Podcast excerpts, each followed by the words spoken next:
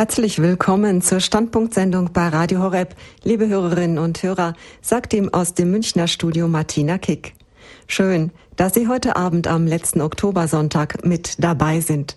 Lasst euch vom Geist entflammen. Ein neues Pfingsten für die Kirche. Das ist unser heutiges Thema.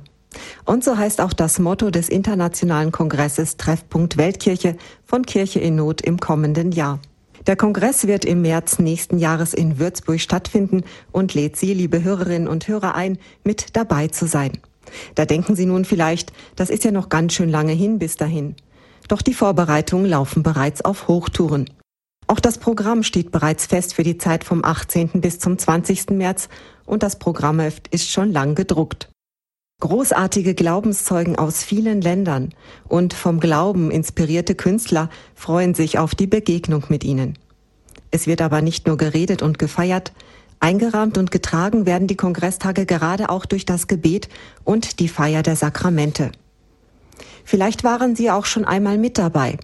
Denn im nächsten Jahr findet bereits der vierte internationale Kongresstreffpunkt Weltkirche des katholischen Hilfswerks Kirche in Not statt. Und heute Abend wollen wir uns bereits vom Geist entflammen lassen und auf das neue Pfingsten der Kirche blicken. Der Kongress steht heute Abend in unserer Standpunktsendung im Mittelpunkt und wir wollen einmal sehen, was uns in Würzburg im nächsten Jahr so alles erwartet. Zu Gast bei mir im Studio ist heute zunächst einmal Karin Fenbart, die Geschäftsführerin von Kirche in Not in Deutschland. Grüß Gott, Frau Fenbart. Grüß Gott, Frau Kick. Guten Abend, liebe Hörerinnen und Hörer. Und als Gast darf ich auch André Stiefenhofer begrüßen. Er ist zuständig für die Öffentlichkeitsarbeit beim Hilfswerk Kirche in Not. Grüß Gott, André. Ja, guten Abend. Ein herzliches Willkommen Ihnen beiden. Ich darf Sie unseren Hörern zunächst einmal kurz vorstellen. Frau Fembert, Sie haben Jura studiert und bevor Sie zur Kirche in Not kamen, haben Sie bereits bei zwei katholischen Radiosendern gearbeitet, unter anderem auch bei Radio Horeb. Sie waren dann stellvertretende Geschäftsführerin beim katholischen Hilfswerk Kirche in Not, bevor Sie im letzten Jahr die Geschäftsleitung im deutschen Zweig übernommen haben. André, wir beide sind Kollegen und daher kennen wir uns auch bereits. Du hast Journalismus an der Katholischen Stiftungsfachhochschule in Eichstätt studiert und warst mehrere Jahre als Redakteur bei Radio Horeb tätig, bevor du zum Hilfswerk Kirche in Not gegangen bist. Dort wirkst du nun als Pressereferent und bist auch für die Öffentlichkeitsarbeit zuständig. Dir obliegt damit auch die Vorbereitung der Kongresstage von Treffpunkt Weltkirche im kommenden März. Der Kongress steht heute bei Standpunkt im Mittelpunkt und wir werden ihn von allen Seiten beleuchten und ein wenig Licht ins Dunkel bringen. Und dann wollen wir Sie, liebe Hörerinnen und Hörer, später auch einladen, mit uns ins Gespräch zu kommen. Lasst euch vom Geist entflammen. Ein neues Pfingsten für die Kirche, so lautet unser heutiges Thema. Und so lautet auch das Motto des Kongresses von Kirche im Not im nächsten Frühjahr. Frau Fembert, warum haben Sie gerade diesen Titel für den Kongress gewählt?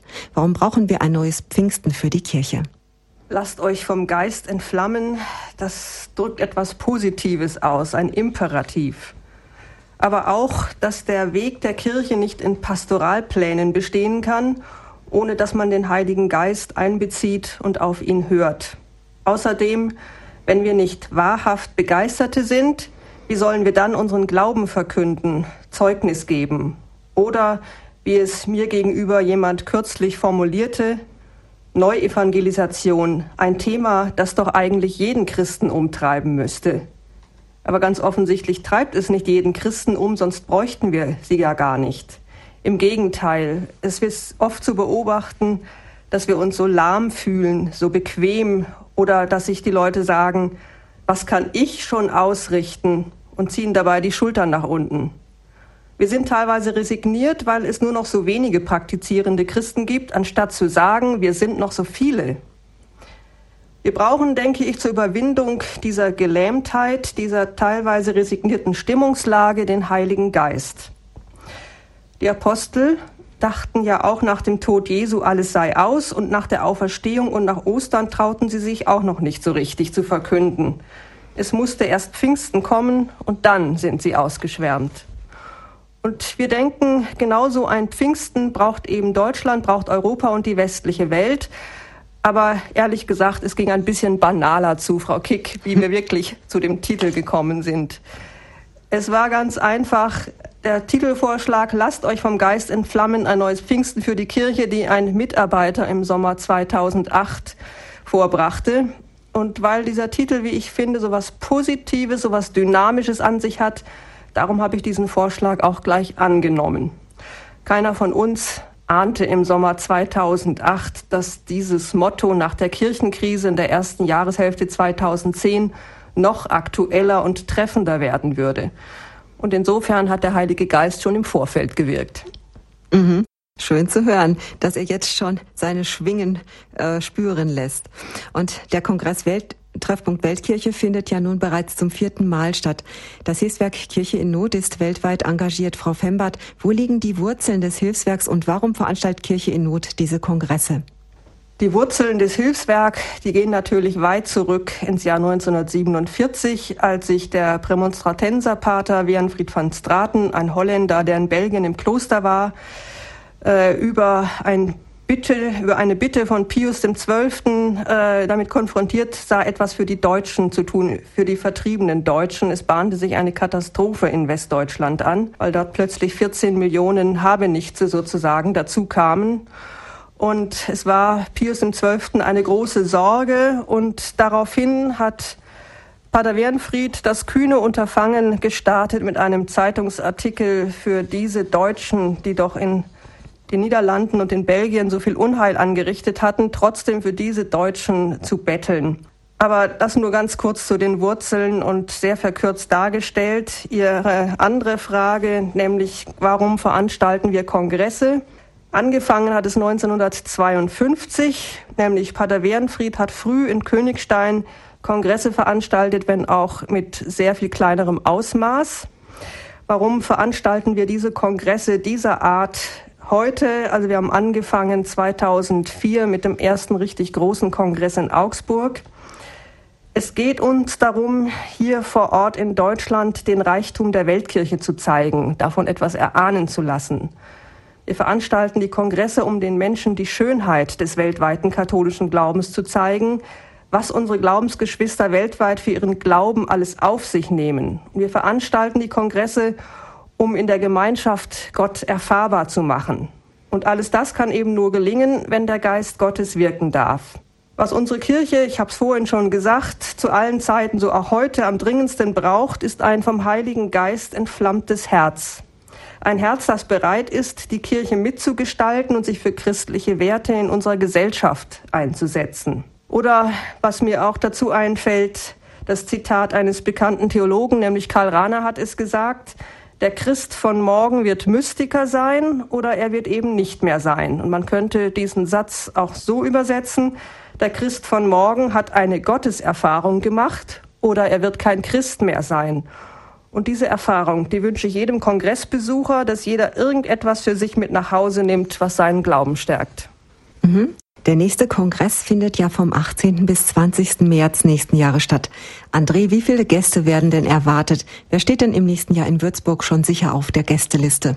Also es gibt zwei Arten von Gästen. Die einen Gäste sind die Referenten und natürlich unsere Gäste aus aller Welt. Das sind insgesamt 19 Bischöfe aus vier Kontinenten, natürlich auch Priester Ordensleute und Laien. Und dann ist natürlich auch noch jedermann eingeladen, jeder Katholik, jeder Christ in Deutschland, in Österreich und in der Schweiz, der seinem Glauben mal wieder ein bisschen Feuer des Heiligen Geistes geben will, ist eingeladen.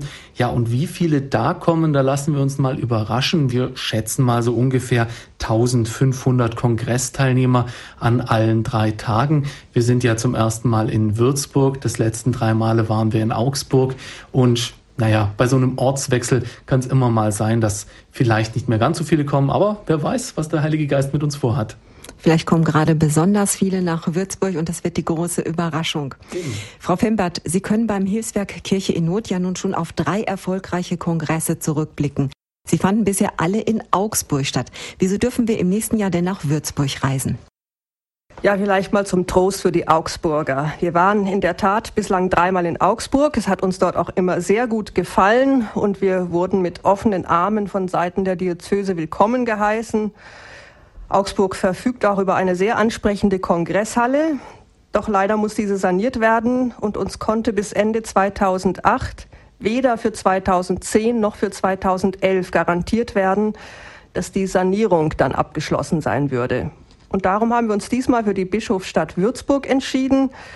Die Vorteile dieses Veranstaltungsortes liegen neben dem schönen katholischen Flair auch in der zentralen Lage Würzburgs, zumindest mal für Gesamtdeutschland aus betrachtet, sowohl was die Autobahnanbindung als auch was den Schienenverkehr angeht.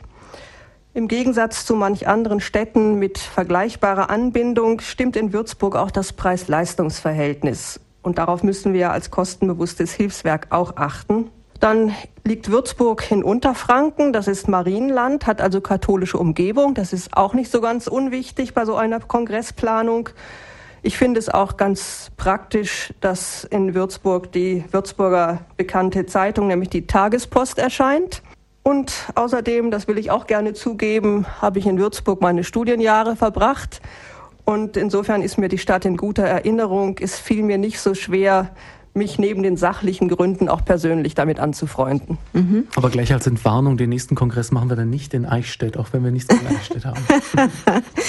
Lasst euch vom Geist entflammen, so heißt der Kongress im nächsten Jahr. Und bevor wir uns dem Programmablauf des Kongresses näher zuwenden, André vorab noch, was wird rund um den Kongress denn alles angeboten?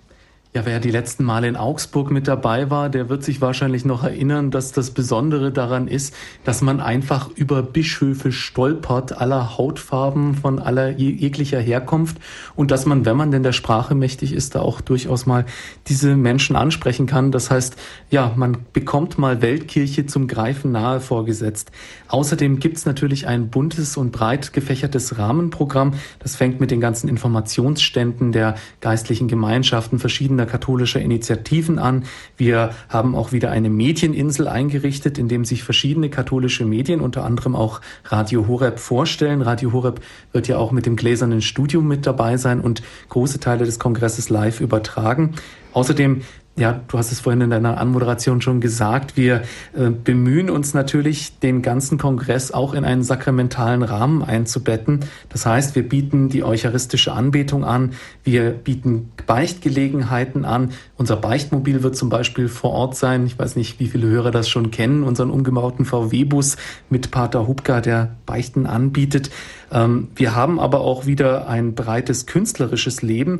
Wir haben die Christians Art Gallery, das sind europäische Künstler, die ihre Gemälde ausstellen. Wir haben eine Ausstellung über Papst Benedikt, Prophet unserer Zeit. Das ist eine Fotoausstellung von Christoph Hurnaus. Das ist auch eine interessante Geschichte. Der hat bis jetzt den Heiligen Vater seit seiner Wahl als Fotograf ständig begleitet und da sind viele spannende Fotos dabei rausgekommen. Außerdem haben wir was ganz Besonderes, nämlich Feuerzeichner, die mit Wunderkerzen Porträts zeichnen und diese Fotos oder diese Zeichnungen dann auch ausstellen. Es gibt wieder Kinderbetreuung, einen Kinderkongress in Zusammenarbeit mit Kidsnet, einen ganzen Jugendkongress, auf den wir vielleicht später noch kommen. Und was uns auch ganz besonders freut, ähm, es gibt ja diese Initiative Night Fever, also Nachtanbetungen in verschiedenen Kirchen, gibt's ja seit dem Weltjugendtag 2005 in Köln. Und wir haben es geschafft oder wir freuen uns, dass äh, das Night Fever in Würzburg unseren Kongress sozusagen mit einem Night Fever Gebetsunterstützung zuteil werden lässt. Das heißt, junge Christen werden sich an einem Abend des Kongresses versammeln und für unseren Kongress beten. Und das freut uns natürlich besonders. Das nur mal so ein kleiner Überblick mhm. über das Rahmenprogramm, was nicht mal im Hauptsaal stattfindet. Mhm. Ein rundum buntes Programm, also das geboten wird nächstes Jahr in Würzburg. Der Kongress dauert insgesamt drei Tage. Das heißt auch drei Tage gefülltes Programm von Freitag bis Sonntag. Am Freitag wird der Kongress um 13 Uhr mit einem Pontifikalamt im Würzburger Dom eröffnet. Frau Fembert, was erwartet uns an diesem ersten Kongressnachmittag denn?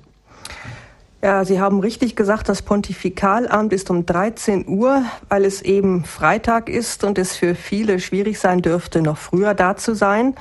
Trotzdem, es gibt schon ein kleines Highlight vorweg für alle, die früher da sein können. Denn um 10 Uhr findet ein prominent, mit prominenten Gästen besetztes Podium statt zum katholischen Buch. Wir erwarten unter anderem den Autor Michael Hesemann, den Leiter des Padloch Verlags Bernhard Meuser, den Bestsellerautor von Faser Elia, Michael O'Brien, und den renommierten Papst-Interviewschreiber Peter Seewald, dessen neuestes Buch ja jetzt am 24. November erscheinen wird.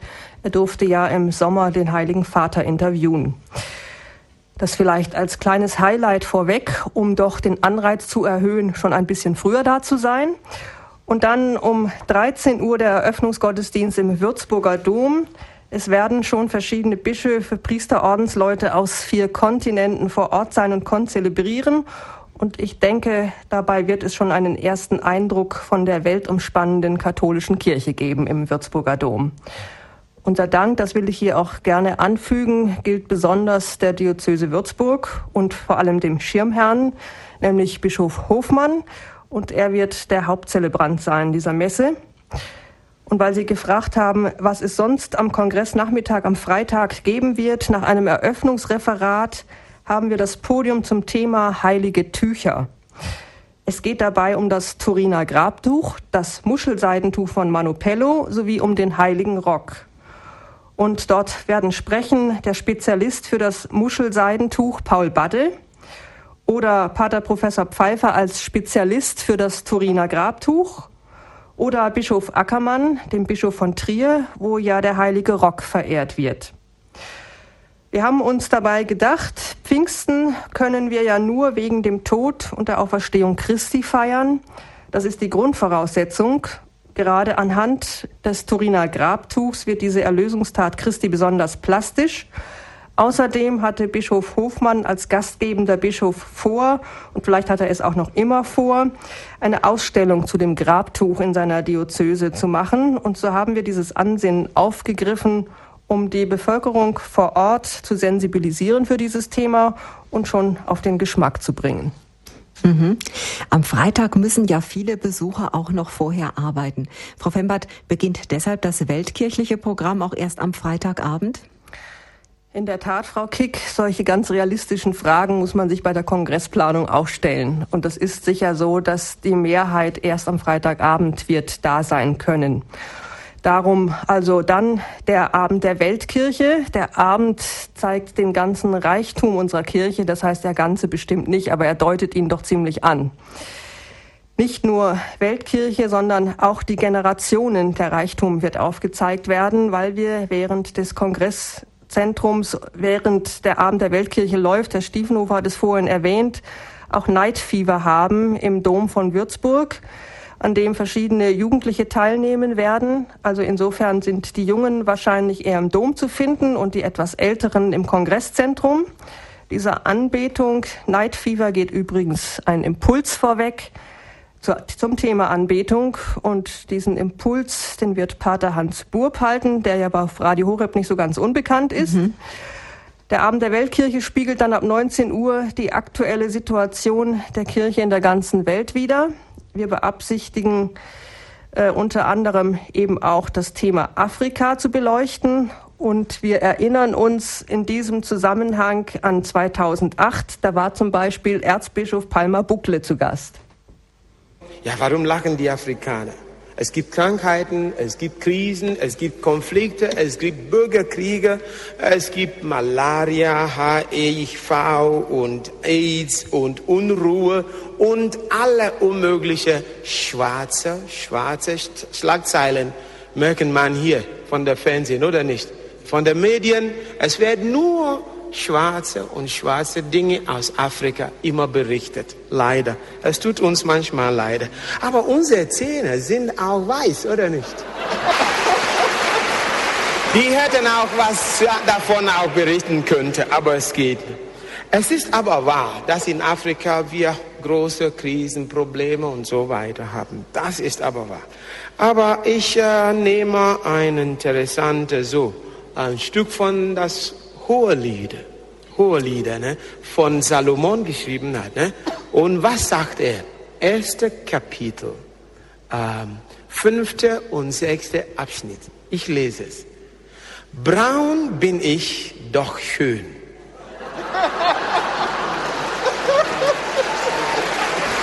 Stimmt aber. Weiter. Braun bin ich doch schön, ihr Töchter Jerusalems, wie die Zelte von Kedar, wie Salomons Decken. Schaut mich nicht so an, weil ich gebräunt bin. Die Sonne hat mich verbrannt. Meine Muttersöhne waren mir böse, ließen mich ihren Weinberge hüten. Denn meinen eigenen Weinberge konnte ich nicht hüten. Stimmt das? Die waren mir böse und die lassen, die haben mich gelassen, ihre Weinberge zu hüten, aber meine eigene leider durfte ich nicht. Und das ist auch was für uns daran zu denken. Ja, Afrika hat leider 400 Jahre Kolonialismus miterlebt. Sklavenheit und alles, was dazu gehört. Und etwa 40, 50 Jahre haben wir, was wir nennen, sogenannte Freiheit. Aber Sie wissen es doch. Mit Neokolonialismus, die Globalisierung und alles, was dazu gehört, die Ausbeutung Afrikas, äh, Bodenschätze und so weiter, geht immer noch heute weiter. Wir sind nicht hier gekommen, um nur diese schlechten Dinge zu überreden. Nach meiner Meinung, trotz aller 400 Sklaverei, 400 Jahre, 40, 50 Jahre Neokolonialismus, mit Hilfe von unseren eigenen Staatschefen und so weiter, die Ausbeutung ist weitergegangen. Trotz wie viel Krankheiten, Konflikte, Bürgerkriege und alles, was dazu noch gehört, Afrika hat immer noch eine sehr, sehr große und tiefe christliche und göttliche Hoffnung. Woher kommt das? In Nigerien, es gibt eine, eine, eine Blume, ne? und in, äh, wir nennen das Africa never dies. Afrika wird nie sterben. Trotz aller Afrika wird immer überleben. Und wir leben und leben durch alle Krise, alle Probleme, alle Schwierigkeiten. Und wir sind nach meiner Meinung sehr überzeugt davon, dass der liebe Gott hat uns auch sehr viel bereichert aus unserer Bibel und unserer Geschichte. Das heißt, christlicher Glauben. Das für mich ist sehr wichtig, dass ich mit euch als Gläubiger an einen Gott, an einen äh, Christus Retter und an einen Heiligen Geist, ja, wir gehören zusammen. Da muss ich sofort sagen, das sicher. Afrika steht im Plan Gottes ein Wunder. Ex Africa semper aliquid novi, so sagt man. Zuerst Abraham, unser Vorvater, der Vorvater unseres Glaubens, ist in Ägypten geflüchtet, um das Wort, diese Verheißung zu behalten, oder nicht? Er ist in Ägypten. Abraham und Sarah. Jakob oder Israel, Vater der heute Israel und alle Semiten, der ist auch in Afrika gewesen, in Ägypten. Und dort hat der liebe Gott diese Leute nochmal gehütet und zur Nation gebracht. Stimmt es? Moses, ehrlich gesagt, Moses war Afrikaner. Viele Leute haben nie daran gedacht, aber er wurde in Afrika geboren, erzogen und hat alles, was er konnte, so schaffen, mit Hilfe Gottes sicherlich getan. Und nicht nur Moses, Josef. Josef wurde in der Sklaverei so empfangen worden und verkauft und später zur solche große, what do you say, Heid von Gott so erhoben, oder nicht? Stimmt es? Ne? Und nicht nur Abraham, Israel und Moses, auch Jesus Christus mit der heiligen Familie. Der ist in Ägypten gewesen, um von Herod wegzulaufen. Für mich, das ist auch eine Prophetie. Afrika steht im Plan Gottes ein Geheim. Geheimnis des Glaubens. Afrika wird sich einmal so auch schaffen. Ich möchte nur so äußern, dass trotz aller Schwierigkeiten, Konflikte, Probleme und drum und dran, Afrika ist ein Land der Hoffnung. Für mich, dieser Jahrhundert wird das Jahrhundert Afrikas sein. Ja, das war sozusagen Erzbischof Palmer Bukle, der Bischof von Accra aus Ghana, und der sprach zuletzt davon, dass Afrika sozusagen ja, das nächste Jahrhundert oder dieses Jahrhundert Afrika gehören würde. Ich denke, liebe Hörerinnen und Hörer, Sie haben es an Palmer Bukle gemerkt. Er ist sehr unterhaltsam. Das ist typisch für die Afrikaner. Insofern können Sie sich schon freuen auf diese Stunde Afrika. Trotzdem möchte ich diese Aussage von Erzbischof Palmer Buckle etwas entgegensetzen. Denn Papst Johannes Paul II. hat gesagt, im ersten Jahrhundert haben wir Europa christianisiert, im zweiten, Entschuldigung, im ersten Jahrtausend haben wir Europa christianisiert, im zweiten Jahrtausend Afrika und Amerika und im dritten Jahrtausend ist Asien dran. Und das hat Papst Benedikt XVI. auch aufgegriffen, diesen Gedanken in seinem Brief am 27. Mai Pfingstsonntag 2007 an die Katholiken Chinas, nämlich, dass das dritte Jahrtausend Asien gehört. Und darum haben wir dann auch eben noch weitere Schwerpunkte an dem Abend. Mhm. Sie haben eingeschaltet bei Radio Horeb zur Standpunktsendung Lasst euch vom Geist entflammen. Ein neues Pfingsten für die Kirche ist unser Thema und so lautet auch der vierte internationale Kongress Treffpunkt Weltkirche im nächsten Jahr im März. Und inzwischen sind wir bei Afrika angekommen. Sie haben es gerade gehört. Aber wir haben noch andere Themen am Abend der Weltkirche, am ersten, am Freitagabend. André, welche Schwerpunkte werden denn sonst noch gesetzt? Ja, ein Abend, der ist natürlich nicht nur mit einer Stunde zu Ende. Wir haben insgesamt fast drei Stunden dafür eingeplant. Und die anderen Brennpunkte, die wir gewählt haben, sind zunächst mal Asien, das heißt die katholische Kirche in den beiden bevölkerungsreichsten Ländern der Erde, in China und in Indien. Ähm, in China ist die Lage so, dass es eine großartig wachsende Kirche gibt auf der einen Seite, aber auf der anderen Seite gibt es immer noch Verfolgung. Der Kardinal Joseph Sen-Sek-Yun, der lange Zeit eben Bischof von Hongkong war, hat uns erst vor kurzem gesagt, dass sich die Religionspolitik Chinas seit der Gründung des Staates eigentlich kaum verändert hat, nicht grundsätzlich geändert. Wenn man das hört, also sich die äh, Zeit von Mao Zedong vorstellt und heute diese wachsenden Kirchen sieht, dann kann man sich ja kaum vorstellen, was er jetzt damit gemeint hat. Aber es ist immer noch so, dass der chinesische Staat ähm, den Papst als großes Problem sieht. Das heißt, äh, er möchte nicht, dass ein ausländischer Souverän sozusagen sich in die inneren Angelegenheiten Chinas einmischt. Und darum gibt es in China, wie uns die chinesischen Priester sehr diplomatisch sagen, eine Kirche auf zwei Ebenen. Das heißt, die eine Ebene, die eben ähm, ja, den Staat anerkennt und ähm, ja sozusagen eine friedliche Koexistenz versucht. Und die andere Ebene, die man Untergrundkirche nennt, das ist von Region zu Region unterschiedlich, wie stark die im Untergrund ist. Aber es ist auf jeden Fall eine schwierige Situation. Und deshalb freuen wir uns, dass Bischof John Tong Hon aus Hongkong, aus China zu uns kommen wird und dann ein bisschen mehr äh, darüber erzählen wird. Ähm, außerdem aus China wird da sein Pfarrer Michael Bauer. Der Name ist deutsch und auch der Pfarrer ist deutsch. Er ist Seelsorger für die deutschsprachigen Katholiken in Shanghai in China. Auch er wird mhm. uns viel über ähm, ja, den lebendigen Glauben in China erzählen können. Nahe Shanghai ist ein bekannter Marienwallfahrtsort zum Beispiel, wo es immer wieder regelmäßig Prozessionen hingibt. Das ist ein ganz spannendes Thema. Dar darüber wird er sprechen. Ja, soweit mal, um Ihnen ein bisschen Geschmack zu machen auf China.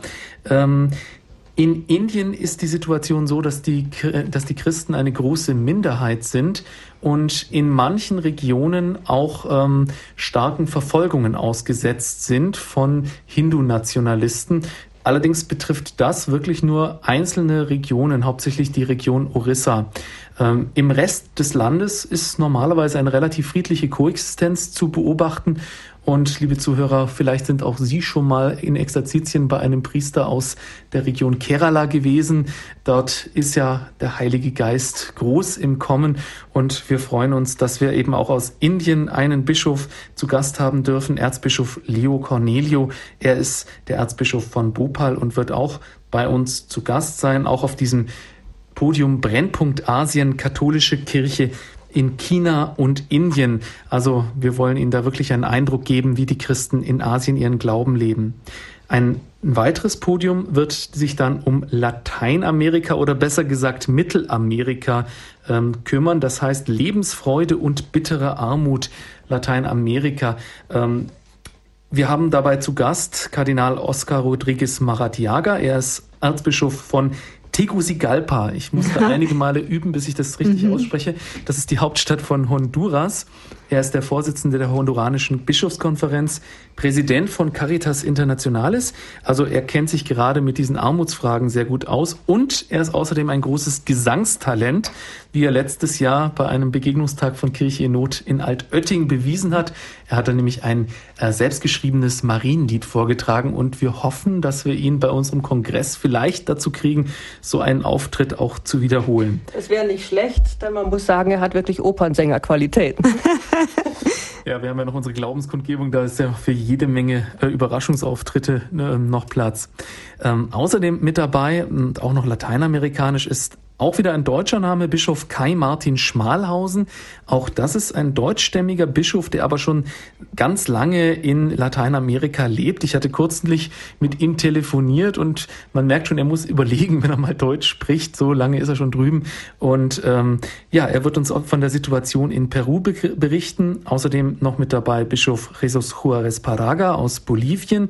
Und ähm, bei den beiden wird es hauptsächlich um die neosozialistischen Tendenzen gehen, die es in Süd- und Lateinamerika zurzeit gibt. Man kennt das Problem in Venezuela mit Chavez, der da so eine Quasi-Diktatur anstrebt gegen den Opposition der Kirche. Also die Kirche ist auch selbst in diesen Ländern, wo man ja immer denkt, die sind ja erzkatholisch und da ist ja in der katholischen Welt noch alles in Ordnung, aber auch da ist die Kirche in Bedrängnis, wenn auch auf eine andere Art und Weise als es zum Beispiel in Indien oder in China.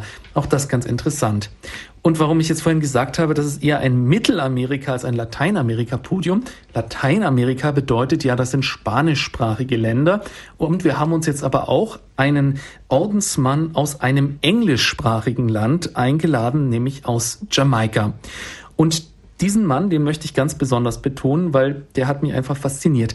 Äh, Father Richard Holung heißt er. Ursprünglich Jesuit, aber jetzt nicht mehr, denn er hat einen eigenen Orden gegründet, die sogenannten Missionaries of the Poor, also die Missionare der Armen. Und jetzt hört man schon, wo das hingeht. Das klingt so ein bisschen nach Mutter Teresa und darum heißt er auch Mutter Teresa Jamaikas. Also er hat sowas wie Mutter Teresa äh, mit ihren Schwestern, mit den Missionarinnen der Nächstenliebe für Jamaika gemacht. Aber ähm, er bekämpft nicht nur die Armut auf Jamaika und hilft den Ärmsten der Armen, sondern er hat ganz nebenher auch noch eine Reggae-Band gegründet und ist mit dieser Reggae-Band auch in die Hitparaden von Jamaika und sogar auch in den USA vorgedrungen. Also ist ein gefeierter Musikstar. Er hat sogar auch Musicals und Theateraufführungen gemacht. Er ist zu Gast am Abend der Weltkirche am Freitagabend beim Kongress Treffpunkt Weltkirche im nächsten Jahr im März. Und darüber unterhalten wir uns auch heute in der Standpunktsendung. Das ist unser Thema. Lasst euch vom Geist entflammen. Ja, am Samstag wird das Programm geteilt. Da werden die Jugendlichen mit einem eigenen Programmangebot mit einbezogen und ansonsten geht es weiter mit den europäischen Ländern. André, was bietet der Samstagnachmittag beim Kongress?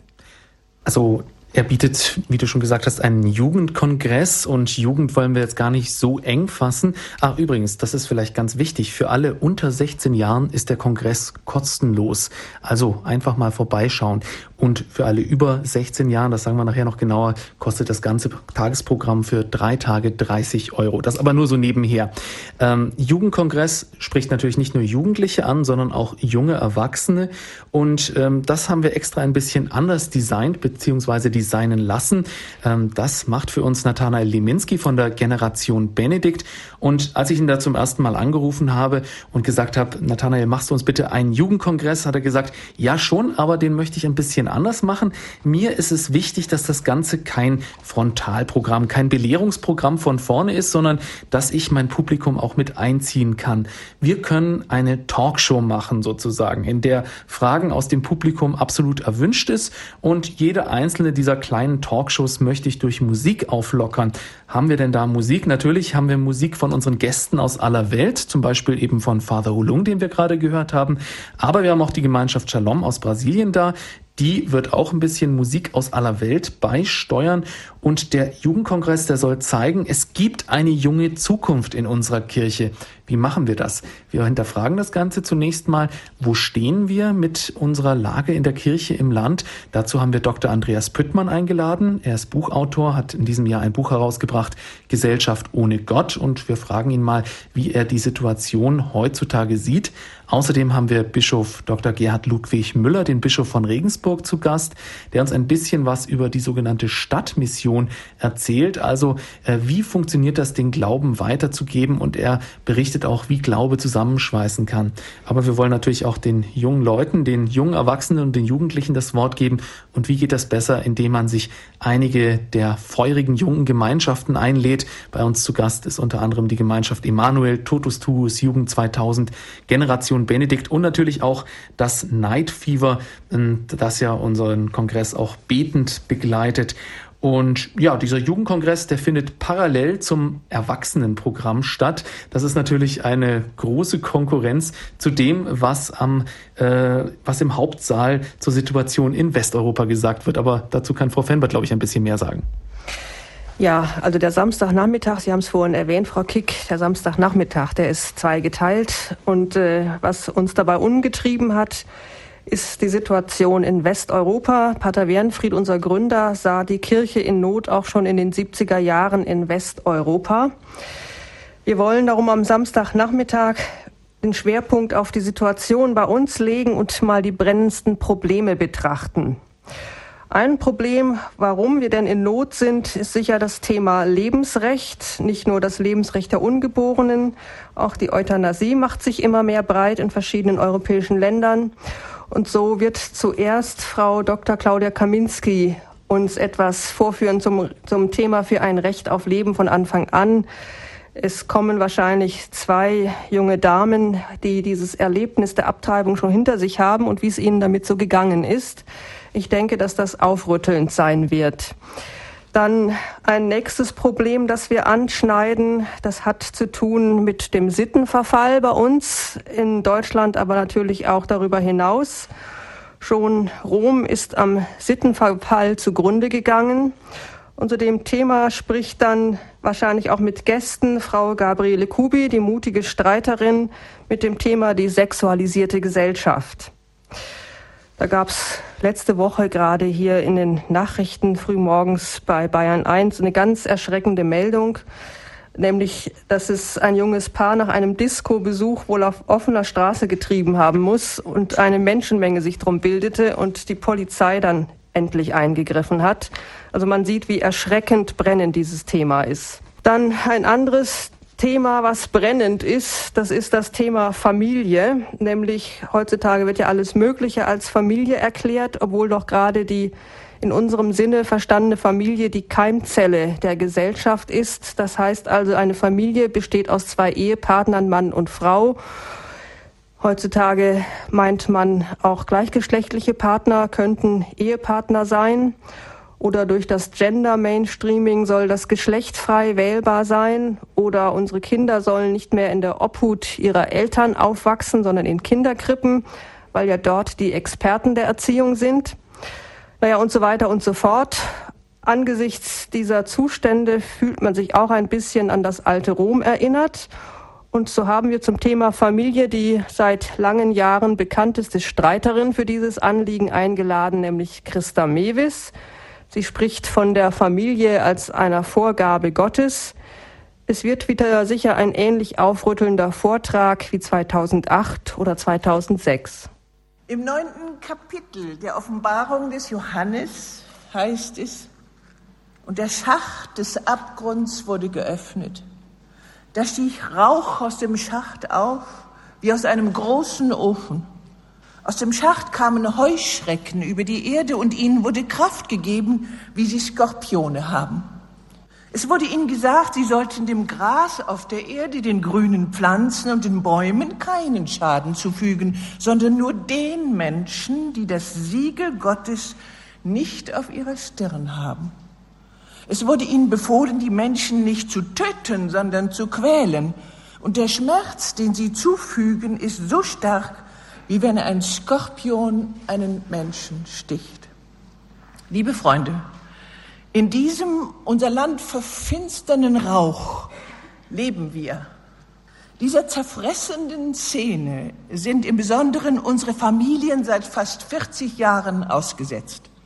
Denn seit dieser Zeit versucht ein losgelassener Heuschreckenschwarm von Ideologen, unsere Familie sowie die Strukturen unserer Gesellschaft und damit unsere Zukunft aufzuweichen ja in unverblümter Aussage sogar die Familie als scheinbar veraltet ganz abzuschaffen und sie für die Kinder vom Lebensanfang an durch staatliche Betreuung zu ersetzen. Das ist Plan, meine lieben Freunde. Der riesige Scheidungsboom in unseren Großstädten sind bereits 50 Prozent der Ehepaare davon betroffen.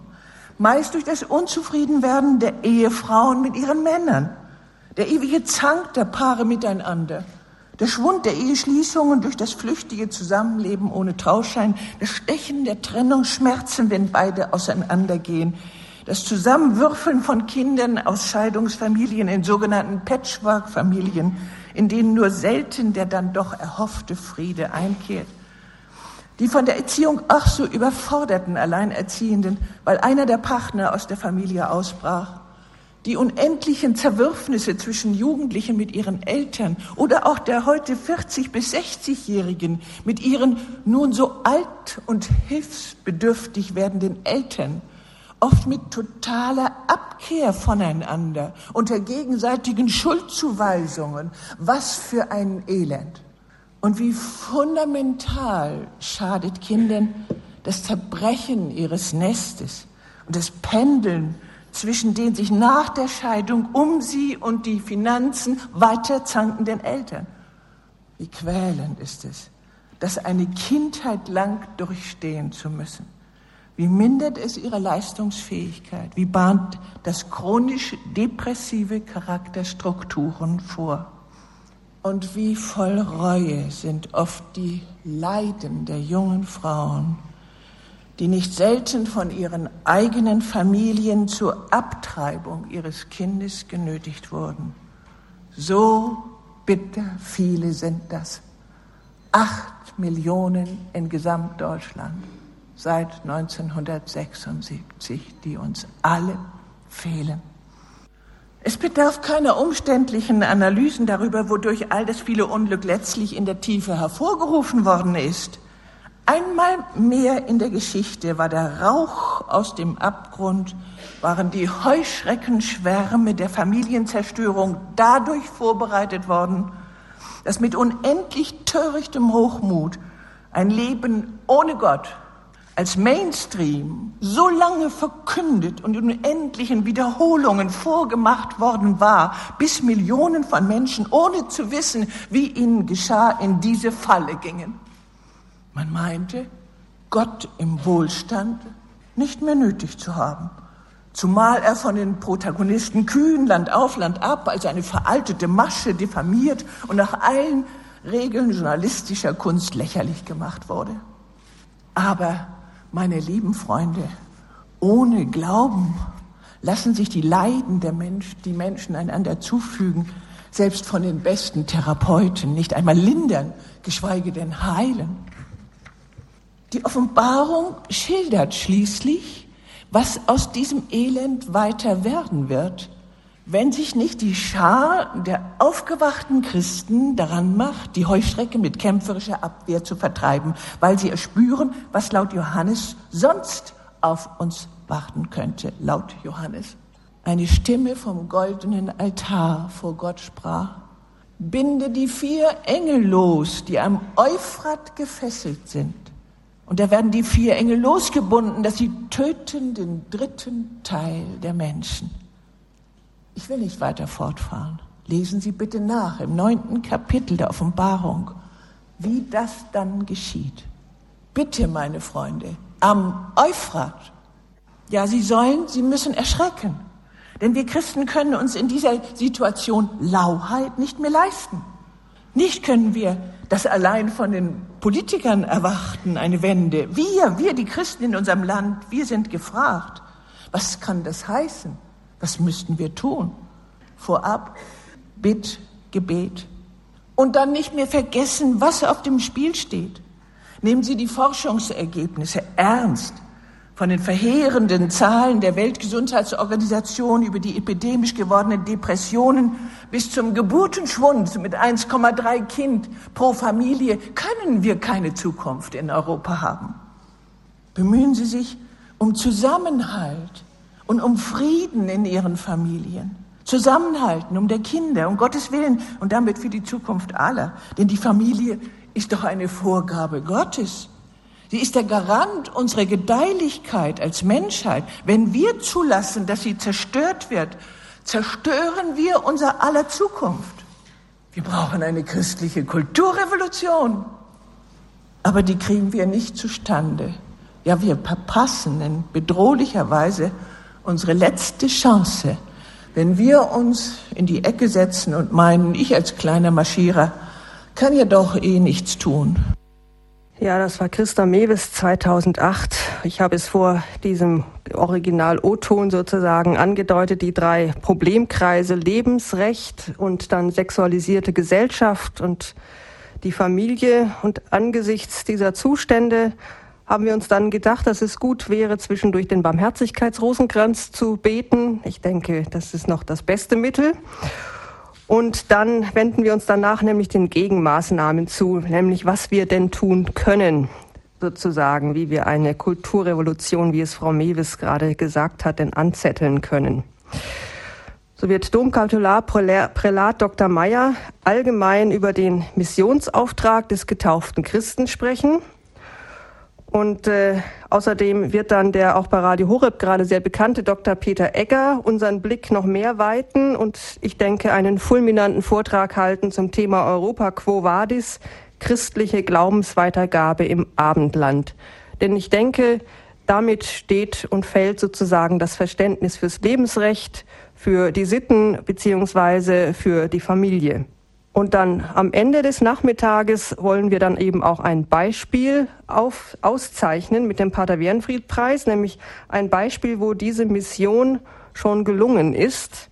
Da gibt es den Wernfried Preis und da ermuntere ich Sie, liebe Hörerinnen und Hörer von Radio Horeb. Sie können gerne Vorschläge an Kirche in Not einreichen, welche Person oder welche Initiative Ihnen in der letzten Zeit besonders, äh, Sie besonders ermutigt hat, was Sie besonders toll fanden, ähm, was zur Missionierung der Kirche in unserem Land beigetragen hat. Am besten Sie richten diese Vorschläge an Kirche in Not an unser Büro in München unter info at kircheinnot.de. Ich sage es nochmal zum Mitschreiben, info at kirche-minus- Not, jetzt habe ich zu viel gesagt mit den Bindestrichen.de. Oder Sie finden sicher auch unsere Anschrift irgendwo. Das ist zum Mitschreiben sicher zu schnell. Lorenzoni Straße 62 81545 München. Also, wir sind auf Ihre Anregungen gespannt, wer denn wohl den Pater Wernfried-Preis dafür bekommen soll, dass er eine besonders geniale, originelle Idee hatte zur Missionierung bei uns im Land. Vielen Dank, Frau Fembert. Wir haben uns ja jetzt schon mit dem Samstagsprogramm näher beschäftigt. Sie haben uns ja jetzt schon viel erzählt, was uns am Samstag erwartet. Jugendprogramm und westeuropäische Länder. Schauen wir doch mal jetzt auf den Sonntagvormittag des Kongresses. Da steht an ein Podium zum Thema Christen in islamischen Ländern auf dem Programm. André, worum geht es denn dabei? Dabei wollen wir informieren, wie denn die Lage von Christen in islamisch geprägten Ländern aussieht. Diese Diskussion, die hatten wir jetzt ja und unser Bundespräsident hat sich in der Türkei ja zum Beispiel sehr deutlich dazu geäußert. Wie das Beispiel Türkei aus äh, zeigt, ist die Situation von Christen von Land zu Land unterschiedlich.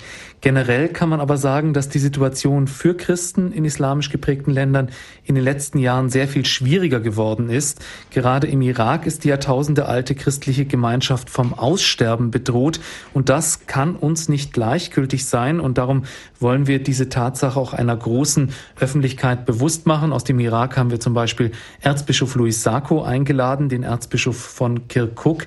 Ähm, außerdem beleuchten wir die Situation der Christen in Nigeria mit Erzbischof John Onayekan aus Abuja. Wir schauen nach Ägypten mit dem koptischen Bischof von Gizeh, Bischof Antonius Mina, und wir schauen nach Pakistan mit Pfarrer Dr. Emanuel Aziz, also eine sehr breit gefächerte und illustre Schar von Gästen. Wir wollen dieses Podium auch in dem Bewusstsein anbieten, dass auf unserem Kongress 2008 noch Bischof Padovese aus der Türkei bei uns zu Gast war.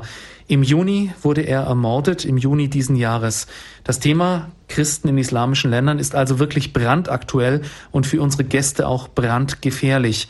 Was wir für die Christen in islamischen Ländern tun können, das hat uns 2008 noch der heute ermordete Bischof Padovese so geschildert.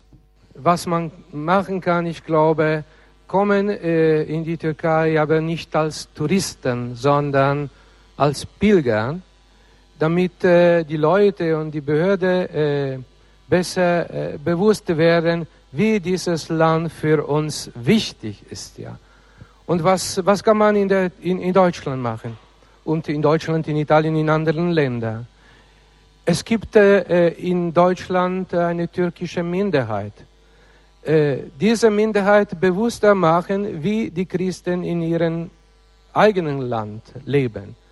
Ich glaube, äh, viele von den Türken, die hier sind, die verlangen mit Recht äh, gewisse Rechte, aber sie, die, sie kennen unsere Situation in der Türkei nicht. Also man sollte auch sie äh, deutlich machen, äh, äh, sagen, wie äh, die Christen in, in, in, ihren, in ihrem Land Schwierigkeiten noch jetzt erfahren. Und, und das wäre doch auch so eine große Hilfe für, für unsere Gemeinde in der Türkei. Sie hörten gerade Erzbischof Luigi Padovese, der ermordet worden ist im Sommer diesen Jahres. Ja, bis hierher sage ich erstmal vielen Dank. Bei Standpunkt heißt es heute, lasst euch vom Geist entflammen. Ein neues Pfingsten für die Kirche. Wir sprechen über den vierten internationalen Kongress Treffpunkt Weltkirche von Kirche in Not im nächsten Jahr. Und zu Gast bei mir im Studio sind Karin Fembert, die Geschäftsführerin des deutschen Zweigs von Kirche in Not und André Stiefenhofer, der Referent für Presse- und Öffentlichkeitsarbeit des Hilfswerks. Wir haben in der ersten Stunde ja nun schon einiges über den Kongress gehört. Der Samstagabend bildet aber sicher den Höhepunkt. Und was vielen unserer Zuhörer, die bei Treffpunkt Weltkirche im Jahr 2008 mit dabei waren, wohl noch am ehesten in Erinnerung ist, ist die Glaubenskundgebung am Samstagabend. André, wie sieht sie denn diesmal aus? Drei Stunden volles Programm, eine tolle Show und natürlich wahrscheinlich wieder vom Fernsehen live übertragen. KTV hat uns zumindest zugesichert, dass sie wieder mit dabei sein werden. Wir freuen uns sehr darauf. Ähm, diese drei Stunden sind natürlich ein ganz besonderer Mix, in dem wir auf unterhaltsame Weise die drei Anliegen unseres Kongresses auf die Bühne bringen wollen. Wobei wir jetzt noch nicht zu viel verraten wollen, denn es wird viel Überraschung geben. Die drei Anliegen unseres Kongresses, die sind einmal die Engag das Engagement für die Weltkirche. Es wird natürlich viele Impulse aus allen Kontinenten geben. Ein weiteres Anliegen unseres Kongresses ist, dass wir den Glauben in unserem Land stärken wollen. Darum wird es auch tolle Impulse aus unserem Land geben, wie wir in Europa weiterkommen mit dem Glauben. Und dazu gehört natürlich vor allem den Glauben weiterzugeben. Das ist das dritte Anliegen unseres Kongresses. Wir werden einen richtigen Showteil haben mit Father Hulung aus Jamaika, den wir jetzt schon zweimal gehört haben. Der kann natürlich nicht nur singen und spielen, der hat auch geistlich einiges auf dem Kasten. Und ja, es wird auch ein bisschen Theaterspiel geben. Außerdem gibt's die Gemeinschaft Shalom aus Brasilien. Die machen in Brasilien Straßenevangelisation und Evangelisation in Pizzabuden. Die haben eigene Pizzabuden, die sie Pizza Maria nennen. Es wird jetzt keine live gebackene Pizza auf der Bühne geben, aber sie werden auf jeden Fall in einer recht kreativen Weise zeigen, wie sie es denn schaffen, den Herrn weiterzugeben. Ähm, wir haben Peter Seewald auch bei unserer Glaubenskundgebung zu Gast, den berühmten Journalisten, der jetzt ja auch ein neues Buch mit Papst Benedikt geschrieben hat, ein Interviewbuch. Sind wir gespannt, was er zum Thema Neue Evangelisation zu sagen hat. Wir haben geistlich hochwertiges Jonglieren im Programm. Seien Sie mal gespannt, was damit gemeint ist. Man kann in der Tat geistlich hochwertig jonglieren. Außerdem gibt's Chorgesang und natürlich aufrüttelnde Impulse. Unter anderem auch diesmal wieder Pater Karl Wallner aus Heiligenkreuz mit seinem Wiener Schmäh wie einst 2008. Sechsmal wird im Evangelium eine Szene geschildert, wo es um Sturm geht.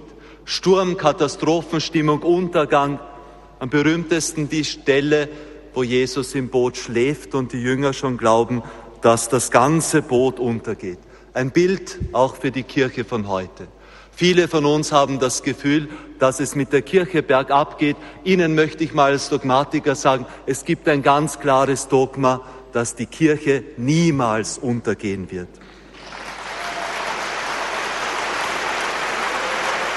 Es ist, es ist, es ist für uns Egozentriker und Egomanen wirklich zu, wichtig zu wissen, dass Gott seine Kirche leitet, nicht wir, nicht wir, ja, sondern Gott leitet seine Kirche und niemand von uns soll sich vor Gott hinstellen und sagen, lieber Gott, kannst eigentlich froh sein, dass du mich als Mitarbeiter hast, ja.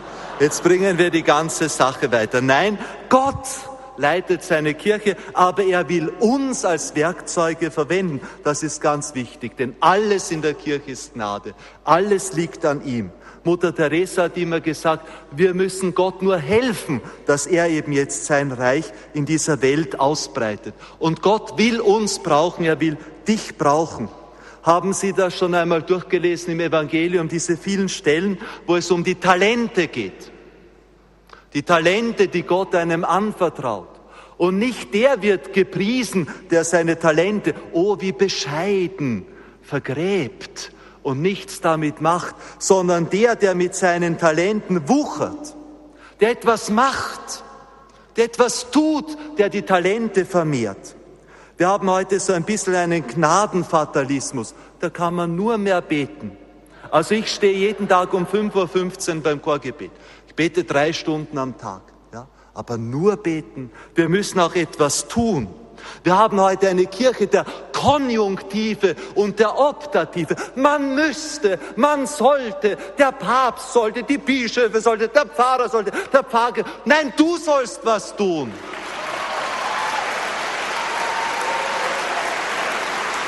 Und, und wir haben, wir haben heute das Jahr 89, wo die Sowjetunion untergegangen ist, ist lange vorbei. Aber wir haben immer noch die sowjetunionisierte Kirche. Sowjet heißt ja Rat. Gremium. Wir sind die sitzende Kirche geworden. Wir sitzen in Gremien und einmal wird uns der liebe Gott, vor allem uns Priester, dann fragen, hast du an vielen Sitzungen teilgenommen? Ich werde, ich werde beim jüngsten Gericht dann guten Gewissens sagen können, ja, ich habe teilgenommen, aber es hat mir keine Lust bereitet. Am Anfang hat man das Christentum genannt, den Weg und nicht das Sitzen. Und am Schluss der heiligen Messe heißt es im Lateinischen korrekt, ite missa est. Das ist ein Imperativ. Geht, ite, missa est. Übersetzt ist es, gehet hin, endlich habt's an Frieden furchtbare Übersetzung. Ja, es heißt richtig übersetzt, raus mit euch, geht, macht euch auf den Weg. Missa ist, ihr habt eine Sendung. Also Gott will uns brauchen, denn er will durch uns die Welt bekehren. Noch was muss ich als Dogmatiker sagen. Dem Martin Luther hat's nicht gefallen, aber die Spätscholastik, die hat ein wunderbares Lehrwort entwickelt, das lautet, facienti quod est in se, Deus non denegat gratiam. Das heißt übersetzt, dem, der tut, was an ihm ist, verweigert Gott die Gnade nicht. Also wo du dich anstrengst nach deinen Möglichkeiten, da wird Gott auch seine Gnade ausschütten. Ich stehe hier, Sie sehen schwarz-weiß, das ist äußerst attraktiv, weil es schlank macht. Ich bin Zisterzienser. Ich bin Zisterzienser. Ich komme aus Heiligenkreuz im Wienerwald. Und unser Kloster ist wirklich voll. Ich stehe auch hier, um das zu bezeugen. Ich bin dort schon 27 Jahre. Das Kloster ist trotzdem noch nicht untergegangen, sondern es ist voll. Voll mit Berufungen. Unser Abt wurde im Vorfeld des Papstbesuches gefragt, äh, wie macht sie das, dass sie so viele Berufungen hat? Und er hat dasselbe erzählt. Ich habe dann ganz spontan geantwortet, weil wir den Rosenkranz beten, das Ordensgewand tragen und den Papst verteidigen. Ich möchte, ich möchte das Ganze aber doch ein bisschen theologischer noch machen. Mein Lieblingsheilige ist der heilige Don Bosco. 31. Jänner wurde ich auch eingekleidet. Und Don Bosco hat diese Vision gehabt von den drei weißen Gestalten. So kann man sich das gut, wenn du ein guter Apostel werden willst, wenn du wirklich eben jetzt einer sein willst, der vom Schlaf aufsteht, dann halte dich an diese drei weißen Gestalten. Die weiße Hostie der Eucharistie, die unbefleckte Gottesmutter Maria und die weiß gekleidete Gestalt des Papstes, der halt leider fünf Kilometer neben dem Inn geboren ist, leider auf der falschen Seite, sonst wäre ein Österreicher, nicht? Aber das macht ja nichts. Papst ist Papst. Eucharistie, nicht die letzte Enzyklika von Johannes Paul II. Ecclesia de Eucharistia, leider lässt man dann immer das vierte Wort weg weil das so üblich ist bei römischen Dokumenten, maximal zwei oder drei Worte. Ecclesia de Eucharistia vivit. Die Kirche lebt aus der Eucharistie. Und wir müssen aus der Eucharistie leben. Ich darf euch bezeugen, in Heiligenkreuz einmal im Monat am Herz-Jesu-Freitag, steiler Gebetsabend eben, wo wir gesagt haben, liebe Jugendliche, nach Heiligenkreuz kommt man nicht, um irgendeine Party zu feiern. Ja, Disc Jockey, das machen die anderen besser. Wir sind Mönche. Bei uns lernt ihr beten. Maria ist immer der Frühling der Kirche. Wo Maria ist, ist der Heilige Geist und wo Maria ist, da ist die Kindlichkeit. Also ich bin Theologieprofessor. Wir haben so viele gescheite theologische Bücher. Und der Effekt für die Bekehrung der Menschen ist negativ reziprok dazu. Wir brauchen Kindlichkeit. Wir brauchen die Wärme. Und dann werden wir auch wieder geistliche Berufe haben. Es gibt doch so viele, die eine Berufung in sich tragen. Das ist unglaublich. Wir haben 180 Studenten an unserer Hochschule. 110 davon bereiten sich auf das Priestertum vor. Dauernd steht irgendein Bursch da und fragt, soll ich Priester werden? Bringe ich das zusammen und so weiter? Und dann schicken wir sie alle zur Mutter Gottes. Und die Frau, lassen wir uns von Drewermann bitte keine Komplexe einreden. Ja, nicht? Die Frau, ja, die Frau wird uns auch Priester schenken, die im Zölibat jetzt eben brennen, weil sie wissen, dass Gott es unendlich wertvoll ist, dass man ihn ein Leben lang liebt. Und dann der Papst als dritte weiße Gestalt. Naja, also wie gesagt, fünf Kilometer daneben, aber trotzdem Papst.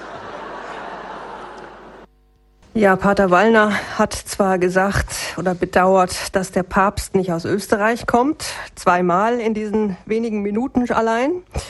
Trotzdem lassen wir ihn natürlich auch nach Deutschland rein und er wird auch bei unserem Treffpunkt Weltkirche bei der Glaubenskundgebung in Würzburg zu Gast sein. Das vielleicht noch dazu als Anmerkung. Ja, wir haben ja jetzt schon einiges gehört zum Kongresstreffpunkt Weltkirche im nächsten Jahr. Lasst euch vom Geist entflammen, ein neues Pfingsten für die Kirche. Gehen wir doch noch einmal zurück zum Samstag. Denn am Samstagvormittag haben sie ein Morgenlob und einen besonderen Gottesdienst vorbereitet. Außerdem wird es ein echtes Gipfeltreffen geben. Frau Fembert, was können Sie uns darüber denn erzählen?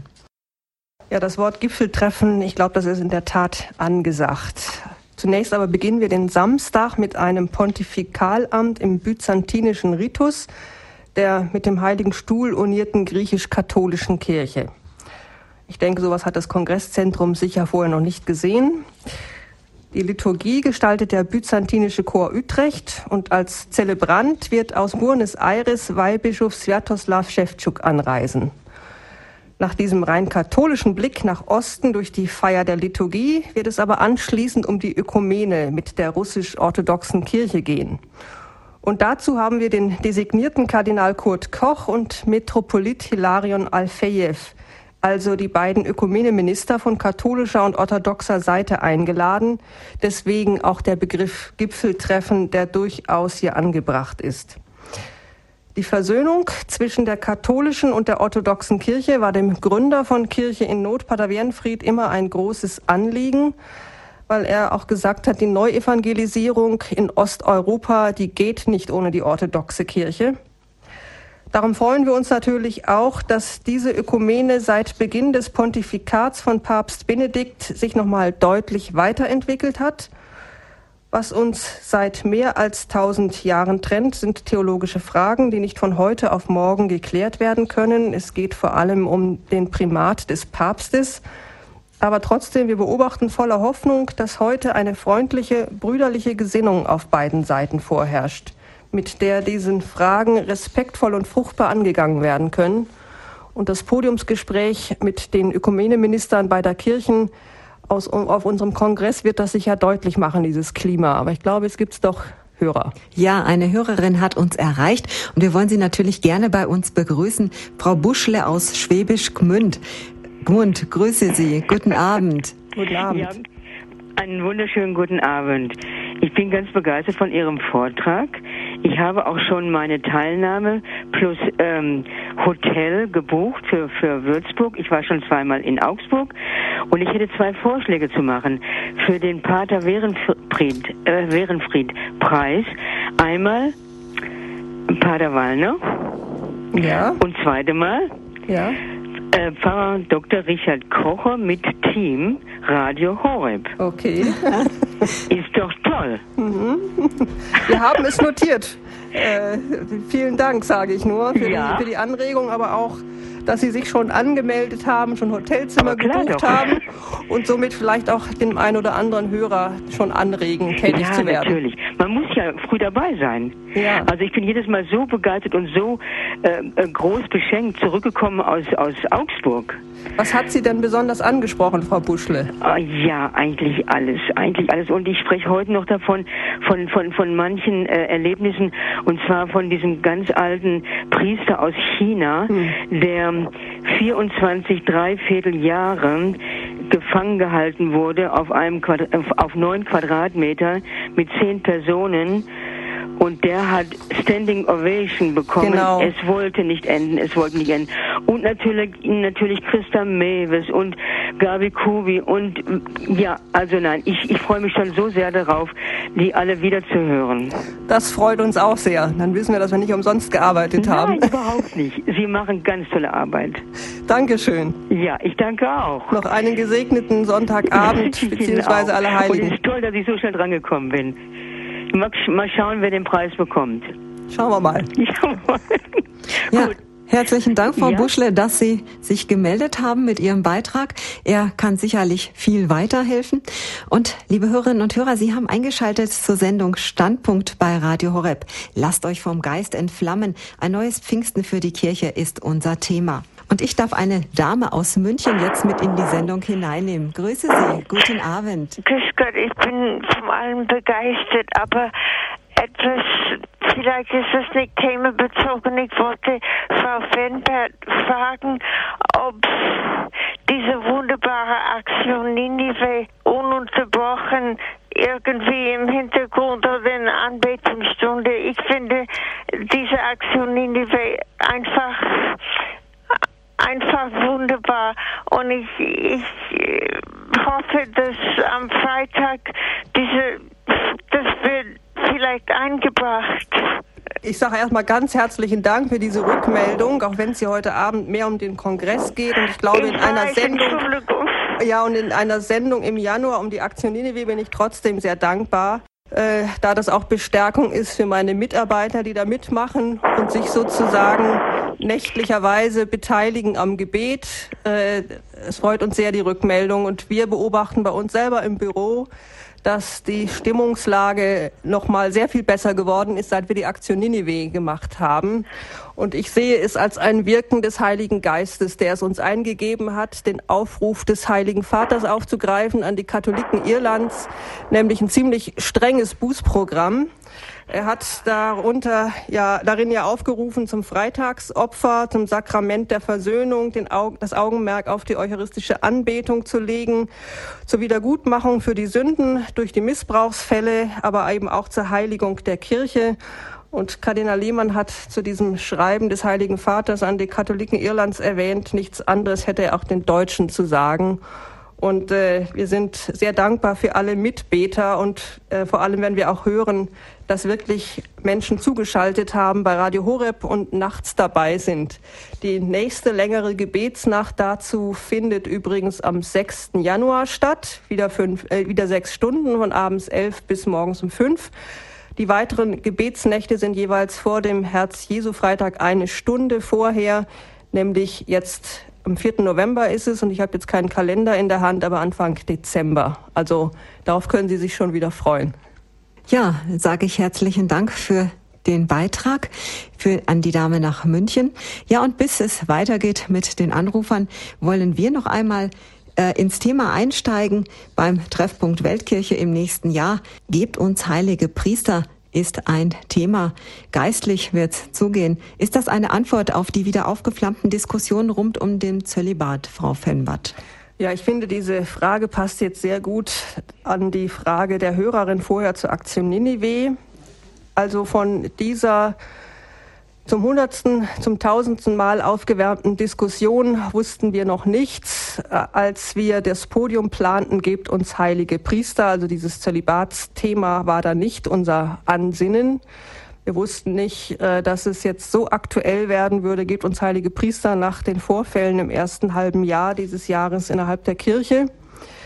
Äh, vielleicht grundsätzlich vorweg, ich denke, jeder rechnet auch damit, wenn er Kirche in Not hört, dass wir das Zölibat nicht in Zweifel stellen, sondern äh, die letzten Päpste haben sich eindeutig dazu geäußert, auch Papst Benedikt dazu in diesem Jahr mehrmals. Wir wissen, dass dieses Thema für viele Seiten Stein des Anstoßes ist, ein Stachel. Die Ehelosigkeit um des Himmelreiches willen ist für viele nicht zu fassen. Das schreibt schon der Apostel Paulus aber deswegen steht es nicht zur Diskussion. Der Zölibat ist nun mal eine himmlische Lebensform, der eine himmlische Lebensform vorwegnimmt, so muss man es richtig ausdrücken. Im Himmel gibt es keine Verheirateten mehr. Außerdem steht der Priester ja für Christus. Christus ist der Bräutigam und die Braut ist die Kirche. Der Priester ist somit eigentlich mit der Kirche, mit seiner Gemeinde verheiratet. Und deswegen denke ich, ist das Zölibat als Zeichen ganz wichtig. Das nur vorweg. Aber wie gesagt, es ist uns eigentlich wichtig, dieses Thema gibt uns heilige Priester wegen dem Priesterjahr, das Papst Benedikt aufgerufen hatte. Und deswegen haben wir das Thema in den Kongress integriert. Mhm. Auch eine spannende Sache und eine wertvolle Sache, die sehr wichtig ist. Das Gebet für die Priester, um die Priester. Und uns hat eine Dame aus dem Raum Kempten erreicht, Frau Duda. Herzlich willkommen im Standpunkt. Ja, grüß Gott. Was ist denn Ihre Frage, Frau Duda? Grüß Gott. Ich habe keine Frage. Ich wollte nur vom Herzen danken. Ja. Es war so ein wichtiger Abend, alles, was Sie uns gesagt haben. Und ich freue mich sehr. So Gott gibt, werden wir uns am 19. November in Helfta sehen, in Kloster Helfta. Sehr richtig, Frau Dr. Rischerwie. Ja, wo der Herr Pfarrer Hochenauer auch über den Wiederaufbau sprechen kann und so wichtige Vorträge und das ganze Programm von Ihnen, was heute Abend verkündet wurde, aber was Sie auch für Helfta vorbereitet haben. Helfta im Herzen Deutschlands, wo nur Ruinen und Schrotthaufen waren. Und ein Priester hat nicht aufgegeben, wo gesagt wurde, ja, da braucht man ja nicht sowas, Ruinen sollen sterben. Die sollen auch sterben vielleicht, können. Vielleicht darf ich Sie ganz kurz unterbrechen, Frau Dr. Rischavi, weil ich denke, die anderen Hörer, die wissen nicht unbedingt, warum Sie jetzt Helfter so erwähnen. Es liegt einfach daran, Kirche in Not veranstaltet noch im November ein Wochenende in Kloster Helfter. Allerdings, was uns diesmal sehr überrascht hat, eigentlich ist es aber gar nicht so überraschend, dass wir, nachdem wir das angekündigt haben in unserer Publikation Echo der Liebe, innerhalb von weniger als einer Woche mehr als ausgebucht waren. Wir ja. hatten doppelt bis dreifach Anmeldezahlen. Also wir haben eine Warteliste ohne Ende. Das Thema spricht unglaublich an. Gott sei Dank, Gott sei Dank. Und vielen Dank Ihnen, dass Sie den Pfarrer eingeladen haben. Wirklich der Einzige, der nicht aufgegeben hat in all dem Kampf und Nöten. Ja, Pfarrer Hochenauer hat da sicher ganz, ganz große Verdienste um Klosterhelfter. Aber weil Sie vorhin auch den Kongress erwähnten, ich möchte das noch noch kurz doch einflechten, liebe Hörerinnen und Hörer. Äh, ich hoffe natürlich tatsächlich auf ein Pfingsten für Deutschland, für die deutsche Kirche, aber da bitte ich Sie einfach ganz herzlich, den Kongress auch schon mit ins Gebet zu nehmen und innerlich vorzubereiten bis März 2011. Das ist mir ein großes Anliegen. Das machen wir und ab heute noch mehr, nach dem allen Guten, was Sie gesagt haben. Herzliche Grüße aus Durach und so Gott gibt ein Wiedersehen in Helfta. Vielen Dank. Auf Wiederhören. Wiederhören. Ja, ich sage auch vielen Dank für den Beitrag. Wir wollen vielleicht noch mal ähm, schauen. Es gibt am Samstag einen Schlussimpuls von Pater Wallner und einen Abschlussgottesdienst, mit dem werden wir dann hinausgeschickt in die Welt am Ende des Kongresses. Nach allem, was wir jetzt inzwischen hier gehört haben, braucht man nach Ihrem Kongress erstmal Urlaub? Naja, das kommt drauf an, wie man sich da reinsteigert, aber im Grunde ist der Treffpunkt Wildkirche selber ja eine Art Urlaub. Und zwar ein Urlaub vom immer gleichen Meinungsbrei.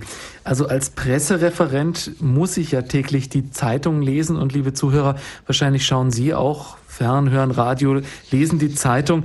Und ähm, da muss ich schon sagen, wer sich seines Glaubens freut, wer gerne katholisch ist und wie Pater Wallner das vorhin auch gesagt hat, hinter diesen weißen Gestalten, hinter Papst, Kirche und Eucharistie steht, für den ist es, finde ich, sehr erholsam, endlich mal ein paar Tage mit Gleichgesinnten verbringen zu können, die jetzt nicht an allem rummeckern, was aus Rom kommt, sondern einfach sich auch mal freuen können, dass sie einen Glauben haben, der sie frei macht und froh macht.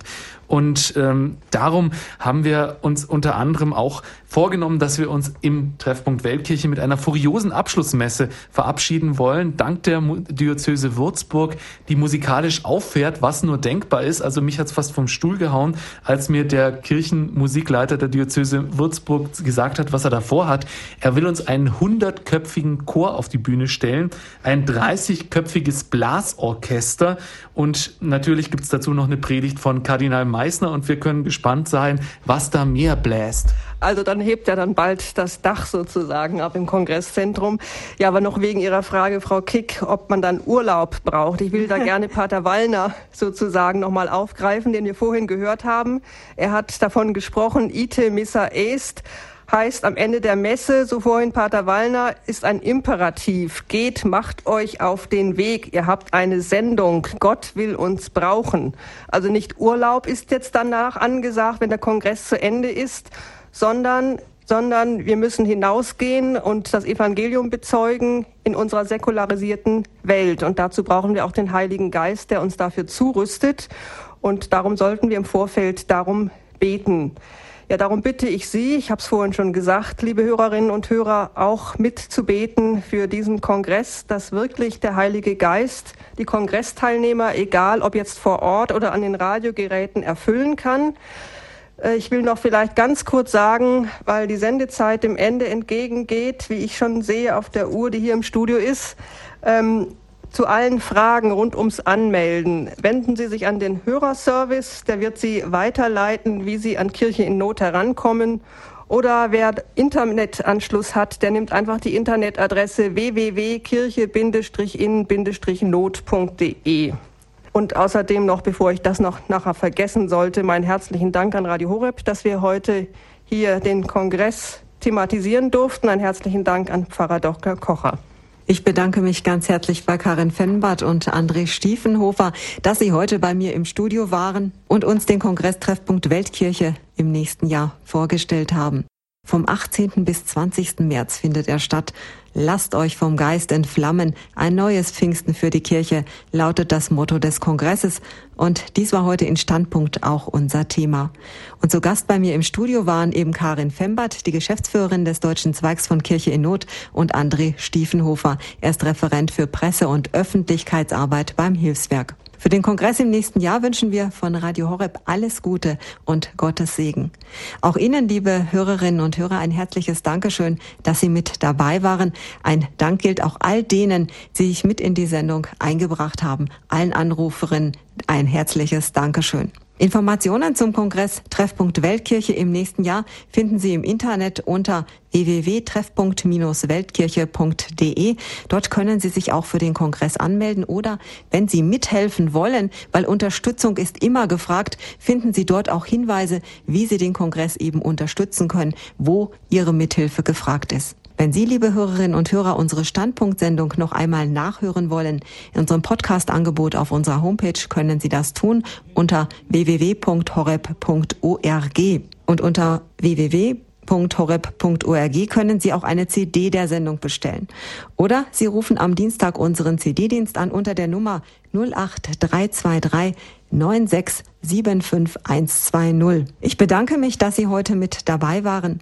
Einen guten Abend und eine gesegnete Nacht wünscht Ihnen Ihre Martina Kick. Leben Sie wohl.